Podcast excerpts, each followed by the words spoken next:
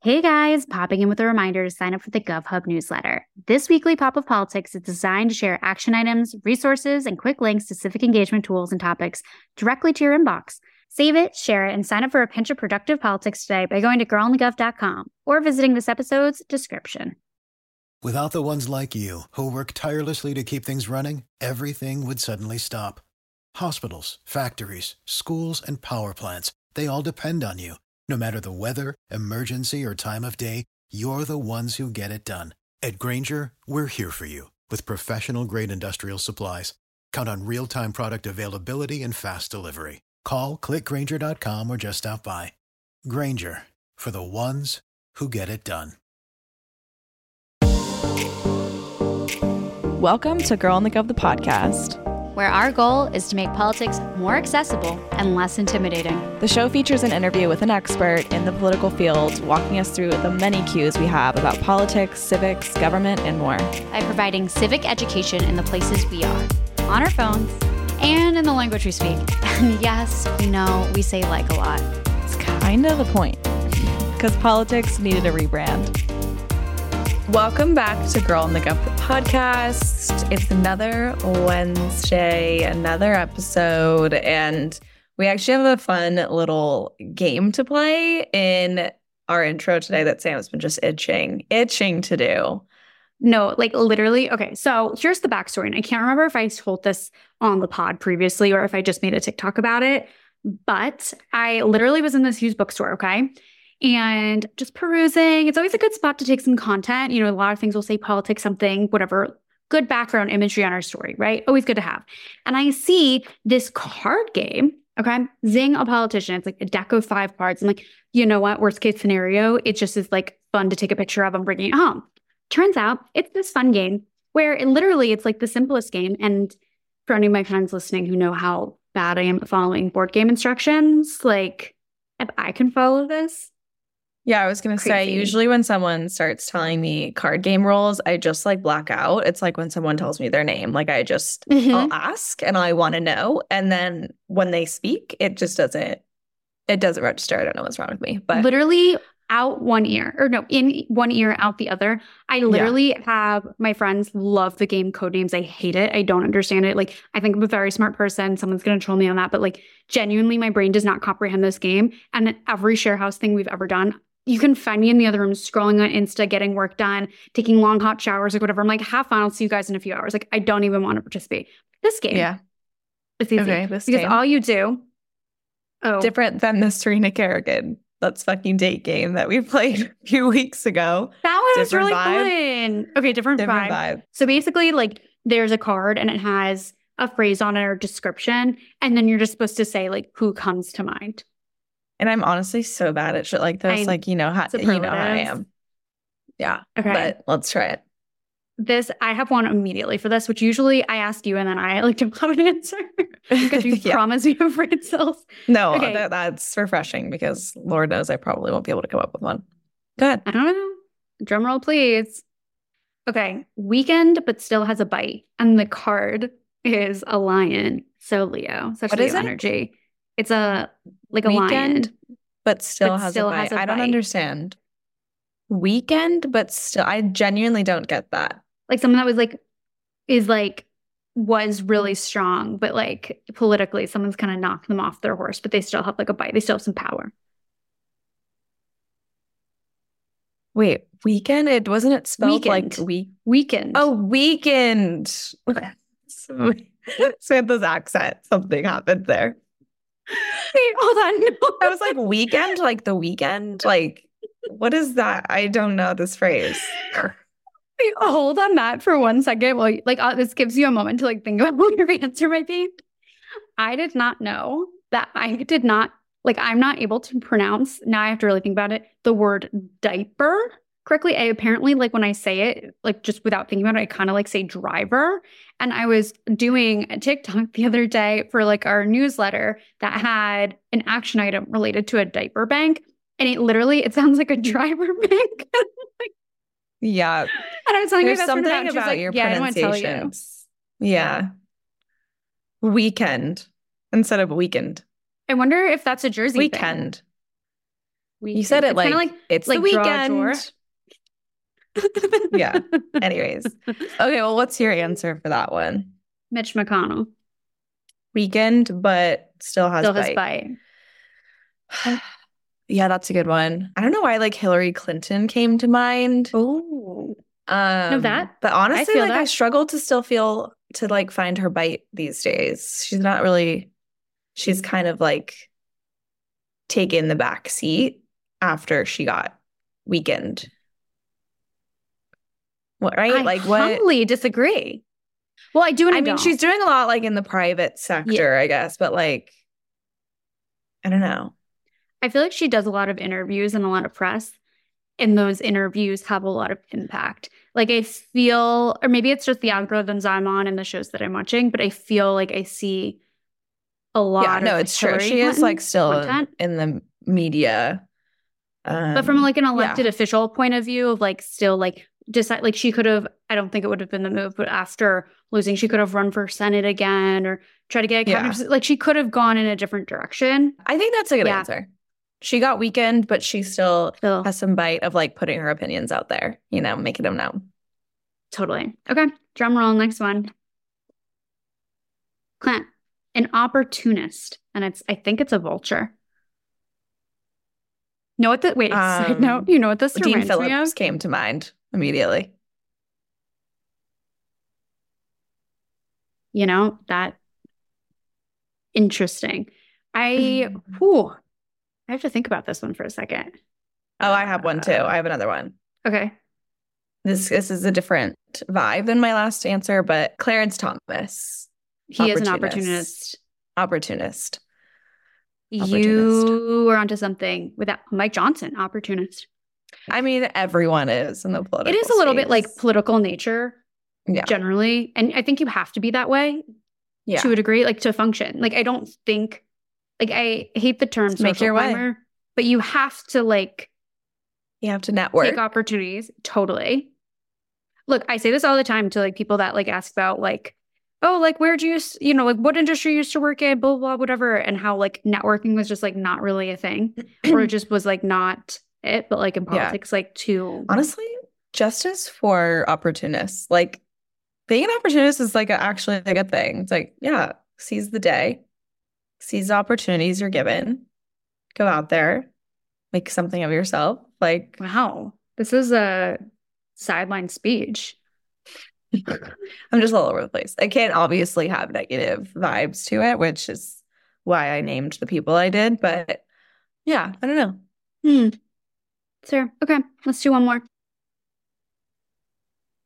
secretly harboring a toe fetish this is the one I was waiting for. yeah Ooh, God, this could go so Careful, many do not get us sued for defamation. I swear to God. Listen, no, no, it's just a theory. Oh gosh. Who do I want to come after first? You know, like that's just where my brain is going. Mm-hmm. Toe fetish, toe fetish, toe fetish. Ain't nothing wrong with the toe fetish, but who I see it for is drumroll. I feel like it's got to be someone like someone like a Lindsey Graham would make sense to me, but I don't want to like limit to him. Like it's someone with that type of persona. But I just really don't also don't want to come come after toe fetishes. So I also kind of want to like just who would be funniest? Mike Pence with a foot fetish. Hundred percent that type of vibe. Mhm. Yeah. I'll think of one for the Dem- Democratic Party. That's a good one. Yeah. For a Republican. Democratic Party. Gavin. Gavin Newsom. Interesting. I really don't see that one. And that's probably one that a lot of people wouldn't be mad at. Now you have a point. Versus Fair. Lindsey Graham.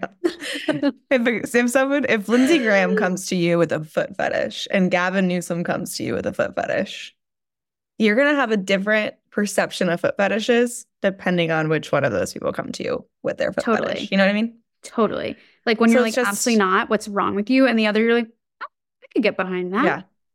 Perspective. Mm. Uh-huh. Yeah. Yeah. Wow. Foot fetishes. I, you know what I think though? It's like, I think that things like that are like rampant in DC. Yeah. I really do. So, Probably. just from like what I've seen on Hinge. I'll just put it that way. no, like scary. So yeah. Hmm. Anyways, Anywho, we do have a podcast to get into today. A pertinent, pertinent topic mm. at the moment immigration. Wow. Literally the word on everyone's lips right now in the political sphere. Immigration. We get to we get into it. We get into the messaging around it and just the current state of the issue and topic of immigration in this country. Yeah, which literally keeps heating up, which if you guys have not been paying attention, we did a little bit on it in one of our recent GovHub newsletters of what that immigration bill that everyone's been chit-chatting about had in it. And it's a laundry list. I almost didn't put it in there because it had so many bullet points to it. So Jesus, Jesus Christ. Mm-hmm. Anyways, regardless, where that currently stands is RIP DOA because the Republicans are like, oh, I should listen to Trump. And just, they said no, or he said no. So now we're not going to do anything. And now they won't pass other things because they're saying, well, we wanted an immigration bill. It's all games. It's all just political games. games. Yeah. So whether Sad. you support what's in it or not, it's just like an interesting vision of the chaos of it, of like more than anything, the Republicans showing that they don't want to do anything about what they scream about all the time. Mm-hmm. Again, like it's one of those things you don't have to agree with what's in that bill to see like the drama for the drama. You know, the forest through yeah. the hills or whatever that phrase is. Forest through the trees, forest through the there's a forest involved. That's all I can tell y'all. Anyways, moving moving back to this episode, part of the games, the chaos is the messaging around all these things, like Maddie was saying. And naturally, we have to get into like what the GOP has been messaging about immigration and border security for a while, and then also like the Dems and like what is going to be at the tip of the tongue throughout the tip of the tongue Give it a tongue, the teeth. There's like some type of song that goes like that. Oh, I don't know. I can't even say weekend correctly. no, there's there's been a lot of pronunciation flags throughout this episode on your end. anyway, sorry. Oh my god, I can't even stop. Okay. So, anyways, we get into this conversation with Beatriz Lopez, who is the deputy director of Immigration Hub. She is a delight and walks us through all of the messaging, like we said, for this year. What's just been going on, giving us sort of that background scoop. So, without further ado, here is Beatriz. Sick of being upsold at gyms? My guy, you're currently a base member. For $90 more, I can upgrade you to our Shred membership. For 130 more, you'll be a Swole member. And for just $300 more, you'll reach Sweat Platinum. At Planet Fitness, you'll get energy without the upsell. Never pushy, always free fitness training and equipment for every workout. It's fitness that fits your budget. Join Planet Fitness for just $1 down and $10 a month. Cancel anytime. Deal ends Friday, May 10th. See Home Club for details.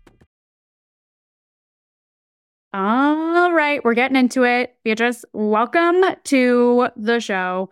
We're talking about immigration today, which, oh my God, how many different rabbit holes can we go down? My goodness. But to get things started, you work for a organization called Immigration Hub. Can you give us the tea, the rundown on what you guys do, especially for people that might not be familiar with your work? Yeah, so we're a national organization that, that is focused on advocacy uh, on Capitol Hill uh, um, strategically organizing other groups to respond to moments of crisis um, and also do a rapid response. Uh, so we do a lot of communications, a lot of research. You know, we are sort of that at the center of what's really happening in government when it comes to immigration, especially moments like we're living right now, where they're currently negotiating on a deal on immigration. We were set up to be a rapid response organization uh, in response to the greatest threat the immigration system has ever had, and that's former President Donald Trump. Mm-hmm. Yeah. Well, to take a step back before we dive into all of that, can you kind of give us the rundown of how you really got into this line of work? Yeah, well, personally, I, you know, I started off actually in labor. And one of the things said I, you know, I started seeing and and and what we started working on really in the labor movement was seeing that there is a lot of immigrants who are, were part of becoming part of the workforce in large numbers. And the more and more that we saw immigrants part of this labor force, it's that a lot of them, you know, whether undocumented or their status hadn't changed in a long time. And in order to make a much more powerful labor force, we need people to become American citizens and fully be part of embracing their their, their workers' rights and you know increase and then our own working families, to be honest. And so I started working in the immigration reform movement. You know, it's not, it's been over probably two decades since we've seen an update in the laws. And so when I started seeing a lot of, you know, the impact it has at the community level, you know, and as a child of immigrants who came during a time where, you know, President Reagan at that time offered asylum to a lot of people who were fleeing persecution and communism, my family being one of the benefits, you know, benefactors of that, of the, the kind of thinking back then when it came to immigration you know, it's really become an important issue dear to my heart, but also dear to my community and my family. So that is how I first started in immigration. Totally. And your point about also the fact that laws haven't changed in two decades, I'm curious your mm-hmm. perspective on like why that is. Like, why is this such an issue that gets roadblocked at every turn? I feel like we're constantly hearing politicians, you know, yelling, screaming, having fits about like, it's not working, there's a crisis, and not negating that. But then it doesn't seem like any solution ever passes. Like, I feel like I can think of like being a kid not too long ago, but kind of a while ago, and that still being the status quo. So I'm curious, like, why does there seem to be like no movement on this issue? It's so important. Sure. Yes. You know, at first, at first we got very close, and this is back when back uh, in 2013. That's the closest that we've gotten since for a very long time. The 2013 Comprehensive Immigration Reform Bill passed the Senate. And then as soon as it went into the House, it kind of fell apart there with the support. The House has always been the trickiest probably place ever. and, you know, the reason, if you look back at why it fell apart, there's something changing in America and changing in the Republican Party at that point. So the the the biggest impediment to that law was the when you remember this guy called Eric Cantor, who was the Speaker of the House, he lost his electoral race to this like unknown, slightly extremist Tea Party guy. And so that was kind of like the end of the the, the movement or the or the possibility of something happening on immigration reform. But that moment in time really represents something that happened, this pivot that happened in America, where we saw a party become much more extreme. Mm. And so by the time that we got to 2016, you know, and if you, and I'm sure you guys have talked about the Tea Party movement in the past and how that sort of evolved into what the Republican Party is today. And so we fast forward to 2016 and in, Trump captures the imagination of suburbanites, rural communities who are tired, stressed, scared. The future is, eh, although the economy is doing great at that time after President Obama and Democrats saved it, right? He just captures their imagination and really starts weaponizing immigration and creating immigrants as the boogeymen who are coming into their communities who are threatening them and that really takes a hold of the Republican Party. And mm-hmm. they begin to become very dogged in their heels. And so any any time that we've been close to any sort of good policies or even bipartisan policies, these folks at the extreme right do everything possible to kill that bill, those proposals. So that is where we are today. And and they keep moving that goalpost even further to the right. And it's getting a little scary. So, yeah, but that's yeah. sort of state of immigration today. That's actually right. like another question I was going to ask too. It's like with that goalpost moving and sort of understanding where we're at, maybe like party to party comparison, like generally speaking, like where are the Republicans on immigration right now? Like what is like that they're saying or they're standing on like this is the type of policy we want versus like what are the types of policies that the Democrats want. And I know there's some variability in there, but like if a generalization would be possible. Yeah, yes. So you you have the Republican Party who if you were really right now walking the halls of Congress, we'd hear a lot about this bill called HR2, HR 2 is this bill is very representative of what they stand for. It's about basically banning asylum.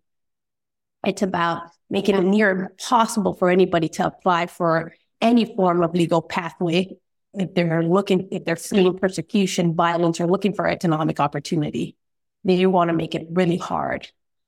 It, they want to make it so hard they would rather shut down the border, uh, build that wall. That is what they they stand down. They want to make it near impossible for anybody who looks like myself, black or brown, um, or does not look like an you know European immigrant. Make it really hard for them to come into this uh, country. And on top of that, then we talk about the people who are here, who've been here for years, for nearly 30 years, unable to adjust their legal status. For instance, dreamers, um, young young children who were brought to this um, country uh, by their parents at a very young age, and then find out later that they never had an, an immigration status. Some of them have the ability to get DACA, while Republicans terminated. Well, during the Trump administration, they did everything possible to make that to terminate that that executive action that was taken by President Obama. That program is basically on its last legs, and it, in tw- possibly in 2025, it'll be terminated by the Supreme Court. That is what the Republican Party does. They want to, mm-hmm. again, make it really hard to become a U.S. citizen or to even become have any form of sort of legal status in this country, whether they're here or they're outside of the U.S. That's the kind of party they've become. Not to say that there aren't some pragmatic Republicans there, but you know their voices are not as powerful, sadly, as some others, or they've left Congress, like for instance, yeah. former Senator Flake you know, was actually somebody who wanted to come to a bipartisan uh, compromise. Then you have the Democratic Party, who, you know, it is, they want to be able to make, create legal pathways. They want to be able to actually address the root causes of migration. There's so much instability in the region, and they know that it's going to be a cycle where there's going to be more people coming to the border climate refugees, etc. Mm-hmm. So there's they're they're looking to like how do we actually address this? They want to be able to deliver a path to citizenship to dreamers and long settled undocumented immigrants who've been here for years and are looking to adjust their status. That is probably the the center of what holds all Democrats together is that path to citizenship for dreamers and others. And then you get to like sort of a bit of the semantic of how to secure the border, right? Some believe it's going a little bit tougher, you know, limiting a little bit of asylum. Some of them believe we're creating a better infrastructure. So we're investing in the right places within the, across the border. It is, it, it does need investment. You know, we need to be able to invest and address the people who are coming into the, the border. Yeah.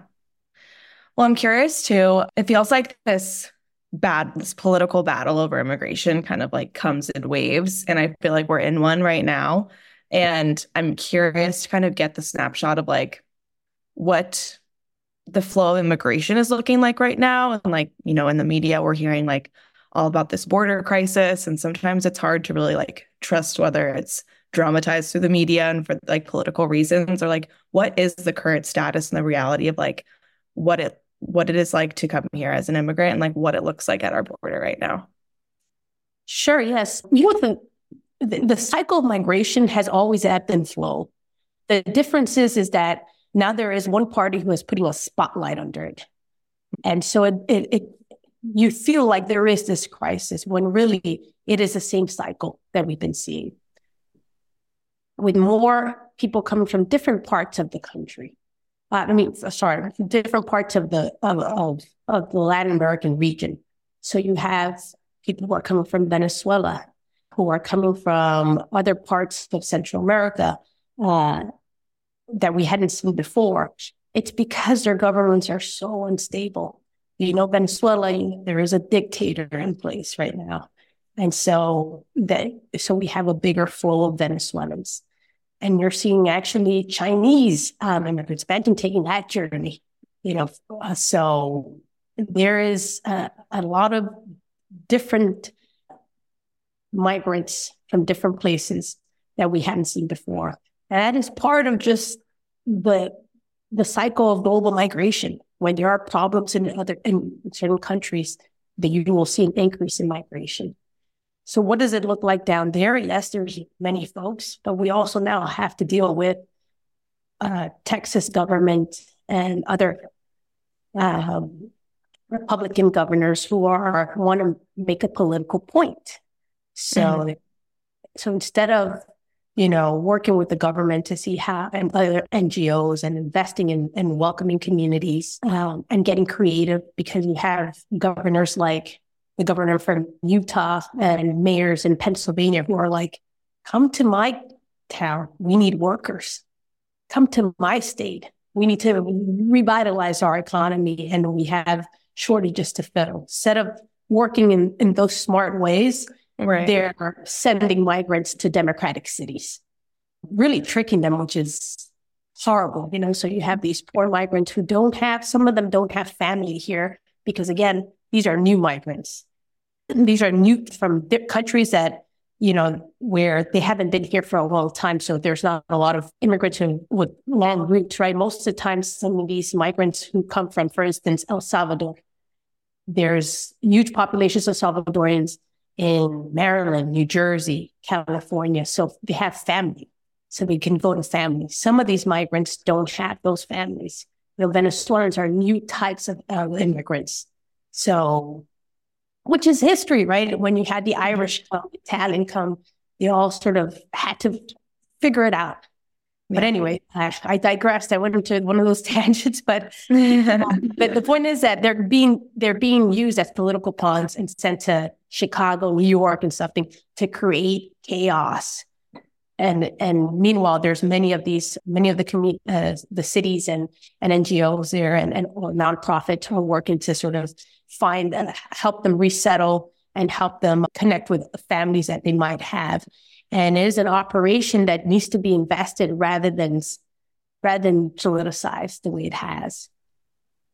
Yeah, yeah, totally. Which just seems to be like the constant vibe and MO. And what I think keeps like being the missing piece is the humanity of it all. Like these governors are literally playing God with people's lives, which is really scary and just again, it's inhumane. It's just not not you know not the thing to do. You'd think it's common sense, but apparently not. So I'm curious what some of those solutions could be to counter those governors. Like, is there anything that could also counter specifically like what they're doing besides some federal legislation? Like, what is what is something that maybe like another state or another city could do to help counter that behavior?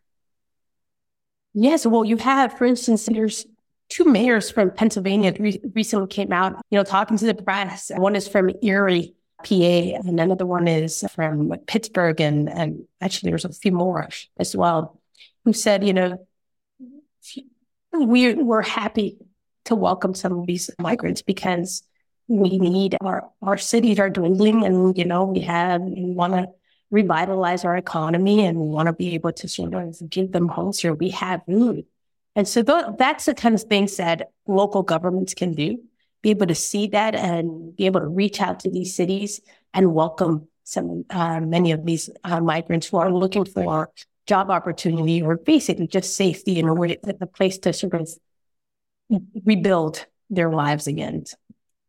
So I think that's one one of the things that local governments can do, and I think they are doing. You know, government like I mentioned, the Utah governor, um, Governor Cox, who is a Republican, is look is trying to work with other governors to see what can we do to help do what gov- Congress will do, which is deliver a solution that helps all of us.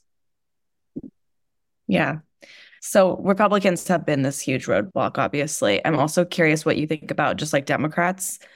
I guess just more more urgency around the issue. I know we've talked about Democrats having kind of like the right solutions and the right like their head in the right place in terms of like what needs to be done.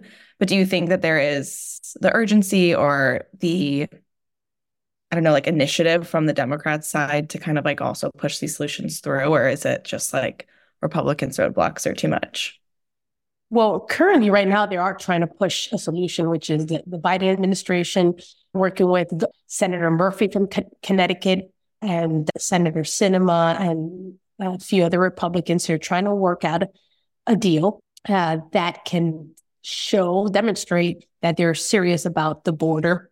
And so they're trying to work out a compromise. The proposals that they're trying to push, I don't necessarily agree with them, but I can see how they're trying to demonstrate good faith in trying to reach a compromise, a solution to mitigate the flow of migration at the border or to address what's happening right now. Uh, so I think there's always Democrats, there's a lot of willingness to negotiate, a lot of willingness to come to a compromise, a lot of willingness to concede things that normally Democrats do not want to concede. Right. But still have this Republican Party who is very much extreme. And one phone call from a certain candidate can blow up that whole negotiation which is wild on so many levels. I don't even know where to start. But speaking of wild, you know, the Republicans are also trying to impeach, you know, the Secretary of Homeland Security because, like, instead of, of course, like creating actual hmm. solutions, let's just get rid of the people that could implement them. Naturally, logic. So I'm curious what your perspective is on this. And also, like, how did we get here? Like, how did we get to a point where the GOP is thinking, like, this is the move? Uh, again, it's all about politics. They yeah. are, they will, they are, their top three issues in a in in a, an election cycle has almost always been the economy, immigration, and crime, and that's what they use to weaponize against their opponents. And immigration, sadly, is always used in, in a very horrible way, as is crime, and the way they portray, you know, who are the criminals and, you know, and Democrats are all about defunding, blah, blah, blah, blah, blah. You know, on immigration, they all, they use whatever they can, both in Congress and through the many ways that they reach their voters to weaponize this issue.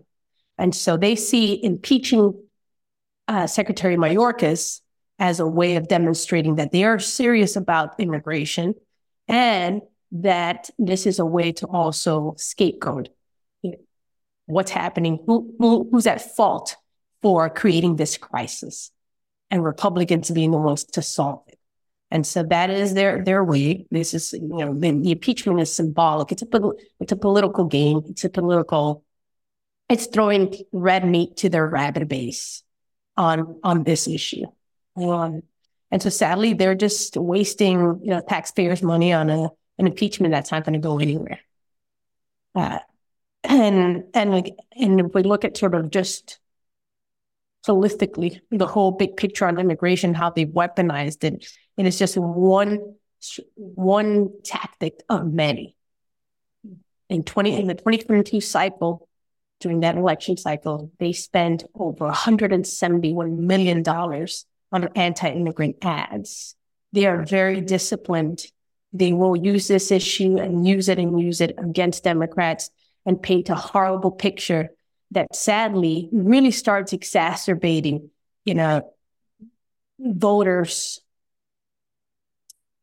voters' view of what immigration means to America. You know, yeah. And so that's where we're sort of at right now. They they just know how to politicize this issue really well and weaponize it to the point that I mean, many Americans start wondering there is a problem. Of, there's a real serious problem of immigration, and it's coming to my neighborhood. If you looked at New Hampshire and their polling uh, for Republicans, their their top issue was immigration. New Hampshire, New Hampshire. there's no border. Yeah. Sure, there's no southern border. In New Hampshire, the issue hasn't even come close to their state. Yeah. So that's the power of the Republican machine. Right. Uh, well, looking at this election here and looking at the politics and the messaging and the voters, like what in 2024 are you guys finding with voters in terms of like what people what is resonating with people at least maybe on like the opposite side of combating some of this like fear mongering coming from the right what does work to kind of like flip the narrative well, you know what people, here's the thing. The, the issue isn't that, as I always like to say, people aren't anti-immigrant. They're anti-chaos. And so there's a responsibility of the Democratic Party and candidates and operatives who work in this to talk about the solutions, to talk about the shared values. What we have right now is a Democratic Party has ceded the issue to the Republicans. So they're talking really loud up here, you know, de- deploying ads after ads, being very disciplined when they come on air. Right wing media is helping amplify this. Online misinformation is also being leveraged. So you have, they're creating, they're dominating the conversation on immigration. And yeah. so what that happens is that Democrats, you know, feel like they can't talk about it. There is no solution to sort of countering this. So they rather pivot away from it or just kind of go try to out Republican the Republican on the issue. That doesn't win because when we look at the numbers, you know, the majority of the American public, the voters in particular, in battleground states, support a path to citizenship, support investing in our, in our border security, support, you know, doing something that will save dreamers from being deported.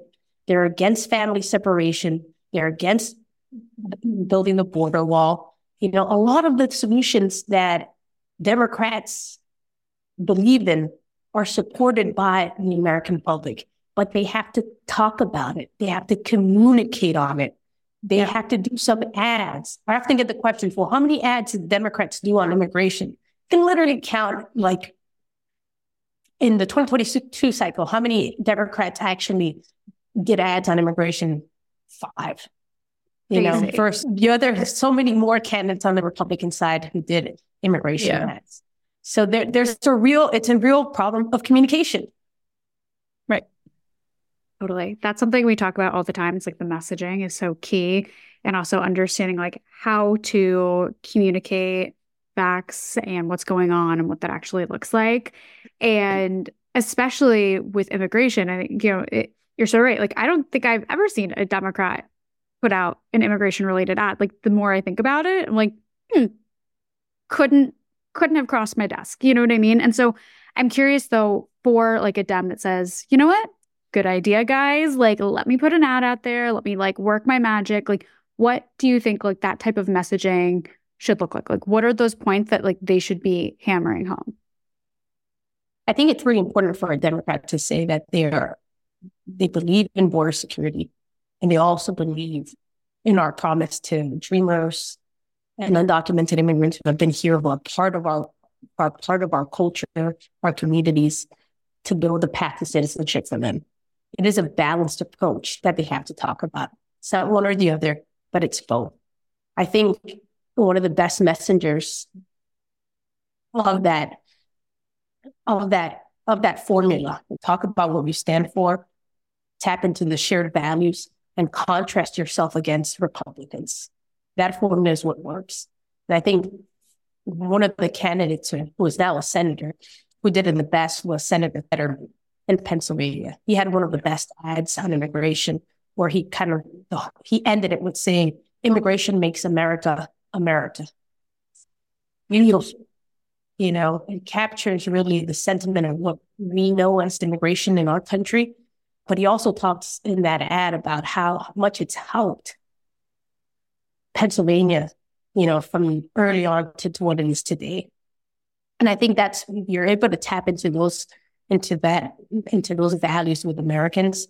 There's there's a good response. There's a good there's a good support. Um, the other person who did it well was uh, Mark Kelly in Arizona, who, you know, used, who talked about what it means to, to enforce the law at the border, but also to support dreamers who are here in the country. He was able to sort of tackle both. And that shows that what it does, what that sends to the voters says, I hear you. I know you might be nervous about the border. I support solutions that work, address that. And I hear you also to our progressive base and, and everybody who, who supports good immigration reform that includes a path to citizenship. I hear you too. So it's sending a message to all types of voters and soothing whatever stress or anxiety they might have about the issue while also delivering something on solutions. That works with the American people. We need more of that. And if they did that, I, I'm pretty sure you know, and Republicans would be in trouble. And if we look back at those two candidates, they won. They won. Mm-hmm. Yeah. Sure. Well, there are solutions in the works right now, like we talked about. People are negotiating on this issue. Can you kind of run down what the latest is and how people can kind of pay attention and keep track of of this piece of legislation that's moving? Sure. So currently, there's a bipartisan group of senators who are negotiating a deal um, that strictly addresses the border and asylum, mostly asylum law. There's some dangerous components to it. If it comes out of that deal, which should come out this week, there's going to be debate. The devil's in the details. We'll see what what the text says and go from there. But it's important for people to pay attention to those details because there are proposals within there that would completely ban people from seeking asylum and that give authority to the administration to be able to deport families who are down at the border, um, who might not meet this credible fear standard that they have, which they are increasing. And they will easily deport these families back to the countries that they're, they fled from.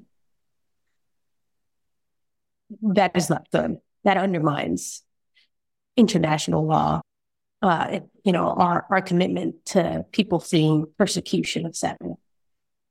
But on top of that,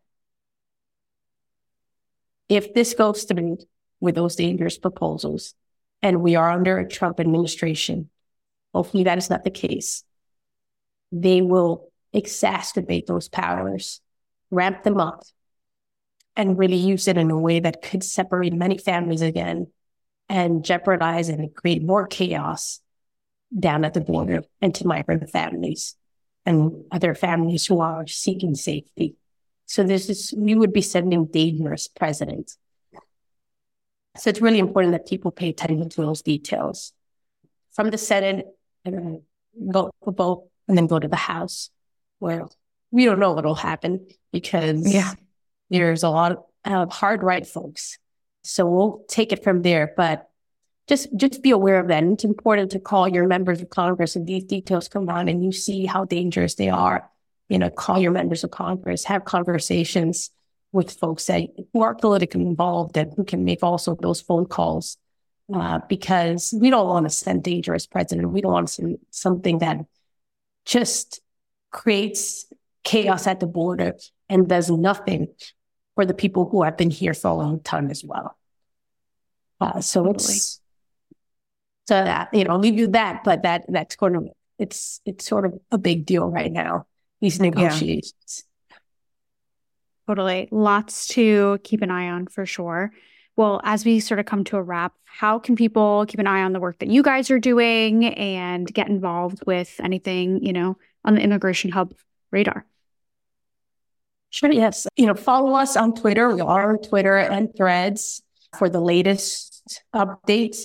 But also as this 2024 campaign pushes forward, you know, we're going to put out a lot, a lot of our research out there from tracking all the bad ads from Republicans on immigration to tracking hopefully some good Democratic ads on immigration.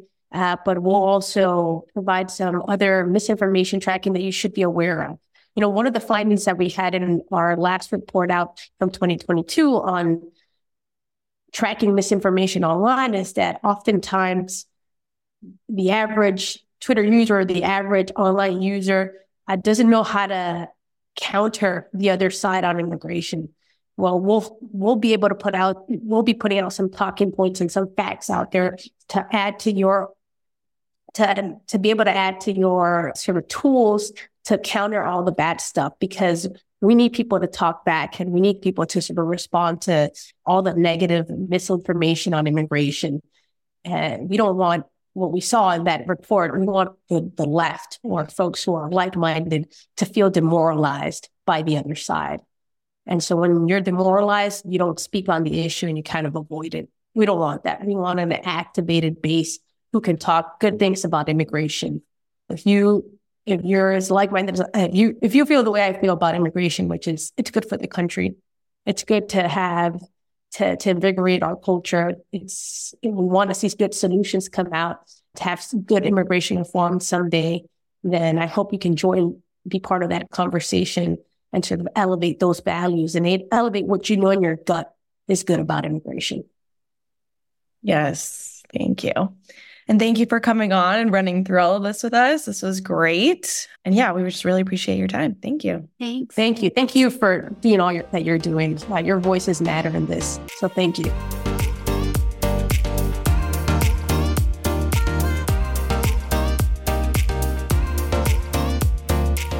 Hey guys, popping in with a reminder to sign up for the GovHub newsletter. This weekly pop of politics is designed to share action items, resources, and quick links to civic engagement tools and topics directly to your inbox.